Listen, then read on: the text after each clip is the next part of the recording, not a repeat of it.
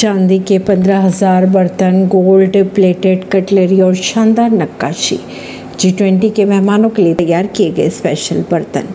दिल्ली में आयोजित होने जा रहे जी ट्वेंटी सम्मेलन की तैयारियाँ लगभग पूरी हो चुकी है। विदेशी मेहमानों को चांदी और सोने के बर्तनों में खाना परोसा जाएगा। ये बर्तन अपने आप में बेहद खास है। बर्तनों में भारत की संस्कृति और विरासत की झलक देखने को मिलेगी। देश की राजधानी दिल्ली में जी ट्वेंटी शिखर सम्मेलन की तैयारियाँ लगभग पूरी हो चुकी है। मेहमानों के खाने पीने की व्यवस्था के साथ स्पेशल इंतज़ाम किए गए।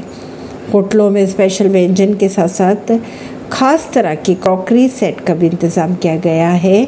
मेहमानों को चांदी और सोने की तश्तरी में खाना परोसा जाएगा जिसमें भारत की संस्कृति और विरासत की झलक देखने को मिलेगी। परवीन सिंह, नई दिल्ली से।